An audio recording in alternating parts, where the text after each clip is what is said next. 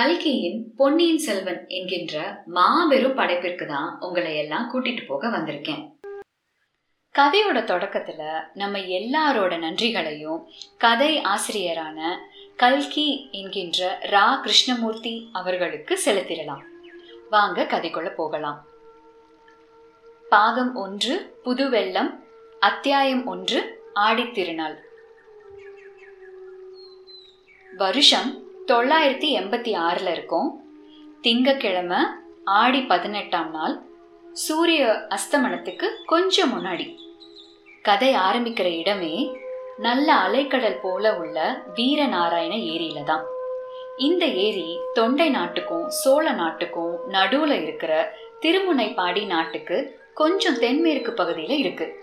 அந்த ஏரிக்கரை மேல ஒரு குதிரையில வாலிப வீரன் வல்லவராயன் வந்தியத்தேவன் வானர் குலத்து வீரர் வந்துட்டு இருக்காரு நெடுந்தூரம் பயணம் பண்ணி வந்ததுனால அவரோட குதிரை ரொம்ப களப்பா இருந்தது. ஆனா நம்ம வீரர் அந்த குதிரைய கவனிக்கவே இல்லை. ஏன்னா அவர் அங்க இருந்த அந்த பிரம்மாண்டமான ஏரிய ரசிச்சுக்கிட்டு இருந்தார். சோழ நாட்டு நதியெல்லாம் வெள்ளம் ரெண்டு கரையும் தொட்டுட்டு அடிச்சுக்கிட்டு உருண்டோடிக்கிட்டு இருந்தது. அதுலேயும் குறிப்பாக வடகாவேரி அப்படின்னு சொல்கிற கொள்ளிடம் நதியில் இருந்து வடவாறு வழியாக இந்த அழகிய வீரநாராயண ஏரியை வந்து சேருது. இந்த ஏரிக்கு எழுபத்தி நாலு கனவா இருக்குது அது வழியாக தான் சுத்து வட்டாரத்தில் இருக்கிற கழனி எல்லாத்துக்கும் நீர்வளம் போய் சேருது. அந்த கழனியில உழுதுகிட்டு இருந்த குடியானவர்களும் நடவு நட்டுக்கிட்டு இருந்த குடியான பெண்களும் நல்லா பாடிக்கிட்டு அவங்களோட வேலையெல்லாம் செஞ்சுக்கிட்டு இருந்தாங்க. இந்த எல்லா அழகிய சுற்றுப்புறத்தையும் இனிய பாட்டையும் ரசிச்சுக்கிட்டு நம்ம வீரர் வந்தியத்தேவன் குதிரை மேல பொறுமையா போய்கிட்டு இருந்தார். அப்படியே இந்த ஏரிக்கு எழுபத்தி நாலு கனவா இருக்கான்னு எண்ணிக்கிட்டே போறாரு. கொஞ்ச தூரம் அதாவது ஒரு ஒன்றரை காத தூரத்திலேயே எழுபது கணவாய் வரைக்கும் எண்ணிட்டார். அப்போ வந்தியத்தேவரோட மனசு மறுபடியும் அந்த ஏரியோட பிரம்மாண்டத்துல மூழ்கி போயிருச்சு. ஆஹா இது எவ்வளவு பிரம்மாண்டமான ஏரி. எத்தனை நீளம் எத்தனை அகலம். தொண்டை நாட்டு பல்லவர்கள் காலத்துல கட்டின ஏரியெல்லாம் இந்த ஏரிக்கு முன்னாடி சின்ன குளங்கொட்டையா தானே தெரியும்.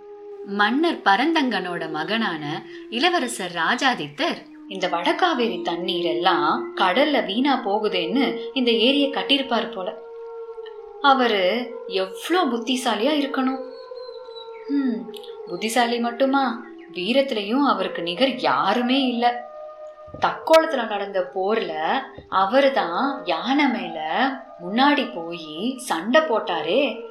அப்ப கூட தன் எதிரியோட வேலை தன்னோட மார்பில் வாங்கிக்கிட்டு தானே அவர் வீர சொர்க்கம் அடைஞ்சாரு. அதனால தானே அவருக்கு யானை மேல் துஞ்சிய தேவர் அப்படிங்கிற பெயர் கூட கொடுக்கப்பட்டது. இந்த சோழ குலத்து மன்னர்கள் எல்லாருமே வீரத்தில் எப்படியோ அறத்திலையும் தெய்வ பக்தியிலையும் சிறந்தவர்கள் தான் இப்படி யோசிச்சுக்கிட்டே நம்ம வீரர் வந்தியத்தேவன் வடவாறு ஏரியில அந்த நதி வந்து கலக்கிற காட்சிய பார்த்துக்கிட்டே இருந்தார். வெள்ளம் வந்து அடிக்கிற அப்போ எந்த ஒரு சேதாரமும் ஆகாம இருக்க படுகைய ஏரியோட உட்புறமா அமைச்சிருந்தாங்க. நிறைய கருவேல மரமும் வெளா மரமும் அங்க நட்டும் வச்சிருந்தாங்க. ரெண்டு பக்கத்துலேயும் வரிசையா மரம் நடுவுல வடவாறுல இருந்து ஏரியில கலக்கிற புது வெள்ளம். ஆஹா எவ்வளவு அழகான காட்சி. கொஞ்ச தூரத்திலேயே பக்கத்து கிராமத்துல இருந்து தென்னங்குருத்து சப்பரம் கட்டி இழுத்துக்கிட்டு நிறைய மக்கள் வந்துகிட்டு இருந்தாங்க. அன்னைக்கு ஆடி பெருக்கு இல்லையா? அதை கொண்டாட தான் மக்கள் கூட்டம் கூட்டமா வந்துகிட்டு இருக்காங்க. எல்லாருமே புது ஆடை போட்டுக்கிட்டு நல்ல அழகா இருந்தாங்க. குறிப்பா பெண்கள் எல்லாம் அவங்க தலை நிறையா விதவிதமான பூக்கள் வச்சு அலங்காரம் பண்ணியிருந்தாங்க.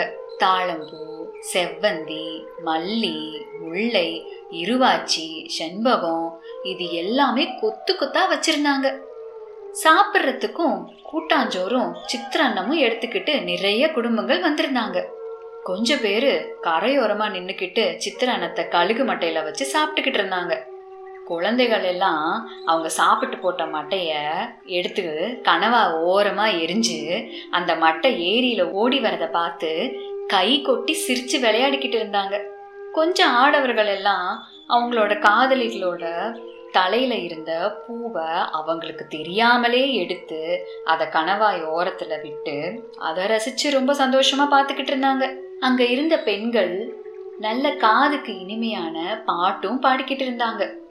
ஓடப்பாட்டு வெள்ளப்பாட்டு கும்மி சிந்து இப்படி நிறைய பாடிக்கிட்டு இருந்தாங்க. இன்னும் கொஞ்சம் பேர் சோழகுல மன்னர்களோட வீர புகழ் பற்றி பாடிக்கிட்டு இருந்தாங்க.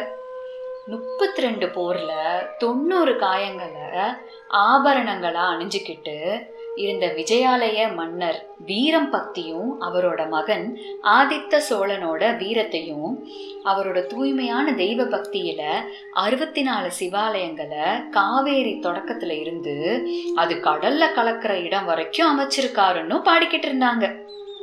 அந்த பெண்கள் எல்லாம் பாட்டு பாட சுத்தி நின்ற மத்தவங்க எல்லாம் ஆஹா ஓஹோ அப்படின்னு ரசிச்சுக்கிட்டே இருந்தாங்க. இந்த எல்லா நிகழ்வுகளையும் அங்க குதிரை மேல அமர்ந்து பார்த்துக்கிட்டு இருந்தாங்க நம்ம வந்தியத்தேவன். அப்போ அங்கிருந்த மூதாட்டி வந்தியத்தேவனை பார்த்து தம்பி ரொம்ப தூரத்துல இருந்து வந்திருக்கீங்க போல. களப்பா இருப்ப.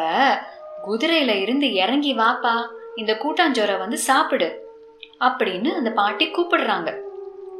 என்னடா இந்த பாட்டி யாரையோ கூப்பிடுறாங்களேன்னு அங்க இருந்த பெண்கள் நம்ம வந்தியத்தேவரை பாக்குறாங்க. அவரோட தோற்றத்தை பத்தி அவங்களுக்குள்ளேயே கலகலன்னு பேசி சிரிச்சுக்கிறாங்க.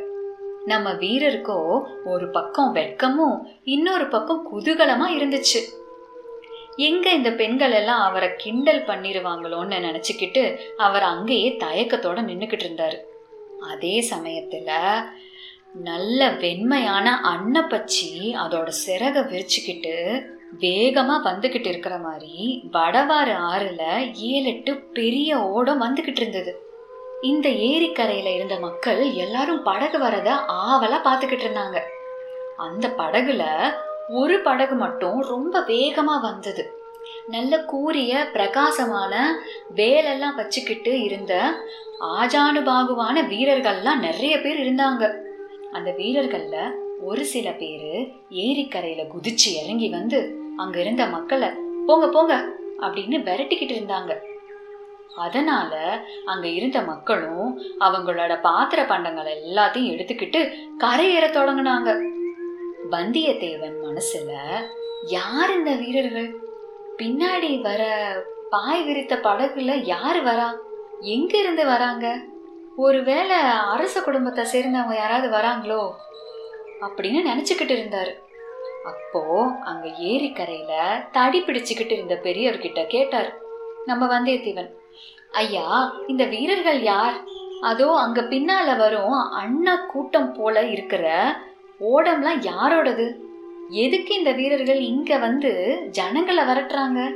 மக்களும் ஏன் இப்படி அவசர அவசரமா கிளம்புறாங்க? இப்படி நிறைய கேள்விகளை அடுக்கிக்கிட்டே போனாரு நம்ம வந்தியத்தேவர். பெரியவரோ தம்பி உனக்கு தெரியலையா என்ன? அதோ அந்த படகுல நடுவுல ஒரு படகு வருதே. அதுல கூட ஒரு கொடி தெரியுதே. அதுல என்ன இருக்கு பார்? அதுக்கு நம்ம வந்தியத்தேவன் அந்த பொடியை நல்லா உத்து பார்த்துட்டு பனைமரம் போல இருக்கு. அதுக்கு பெரியவர் பனைமர கொடிதான். அது பழுவேட்டையரோட கொடின்னு உனக்கு தெரியாதா?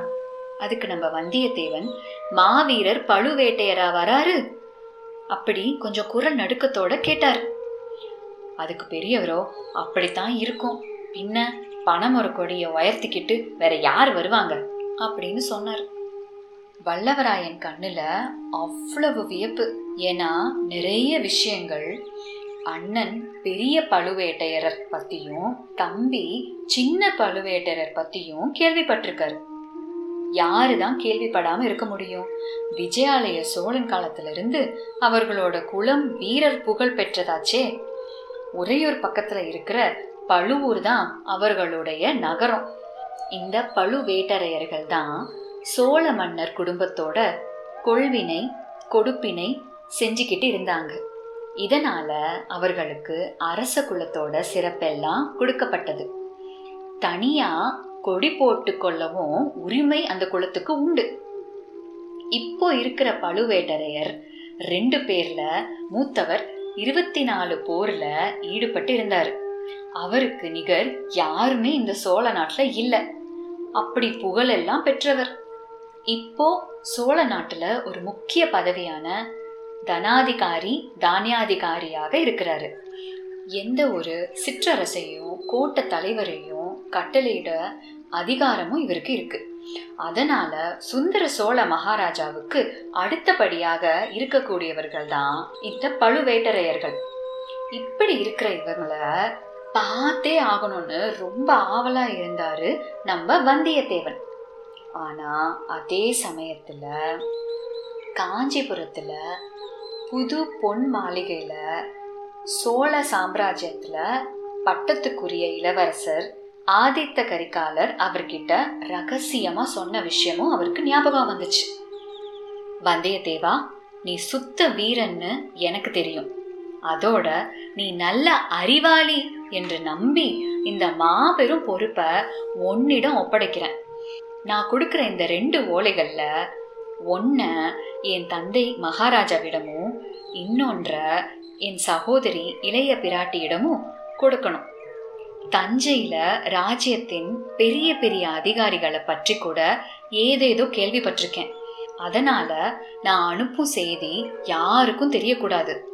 எவ்வளோ முக்கியமானவரா இருந்தாலும் நீ என்னிடம் இருந்து ஓலை கொண்டு போவத யாருக்கும் சொல்லக்கூடாது. வழியில யாரோடையும் சண்டை போடக்கூடாது. நீயாகவும் சண்டைக்கு போகக்கூடாது. மற்றவங்க சண்டைக்கு இழுத்தாலும் நீ அகப்படக்கூடாது. முக்கியமாக பழுவேட்டரையர்களோடவும் என் சிறிய தந்தை மதுராந்தகரிடமும் நீ மிக ஜாக்கிரதையாக இருக்கணும். இப்படி இளவரசர் ஆதித்த கரிகாலர் சொன்னதெல்லாம் நம்ம வந்தியத்தேவனோட நினைவில் வந்தது. ஆஹா பழுவேட்டரையரை பார்க்கணுங்கிற ஆவலை அடக்கிக்கிட்டு அவர் அமர்ந்திருந்த குதிரையை தட்டி அந்த இடத்துல இருந்து கிளம்ப பார்த்தாரு. ஆனா ரொம்ப சோர்வா இருந்ததுனால அந்த குதிரை மெதுவா தான் போச்சு. இன்னைக்கு இரவு கடம்பூர் சம்புவரையர் மாளிகையில் தங்கிட்டு நாளைக்கு காலையில் புறப்படணும். போகும்போது வேற நல்ல குதிரைய வாங்கிக்கிட்டு கிளம்ப வேண்டியதான் அப்படின்னு நம்ம வந்தியத்தேவர் நினைச்சுக்கிட்டு போனாரு. இத்துடன் முதல் அத்தியாயமான புதுவெல்லம் முற்றிற்று. மீண்டும் அடுத்த அத்தியாயத்தில் சந்திப்போம். நன்றி வணக்கம்.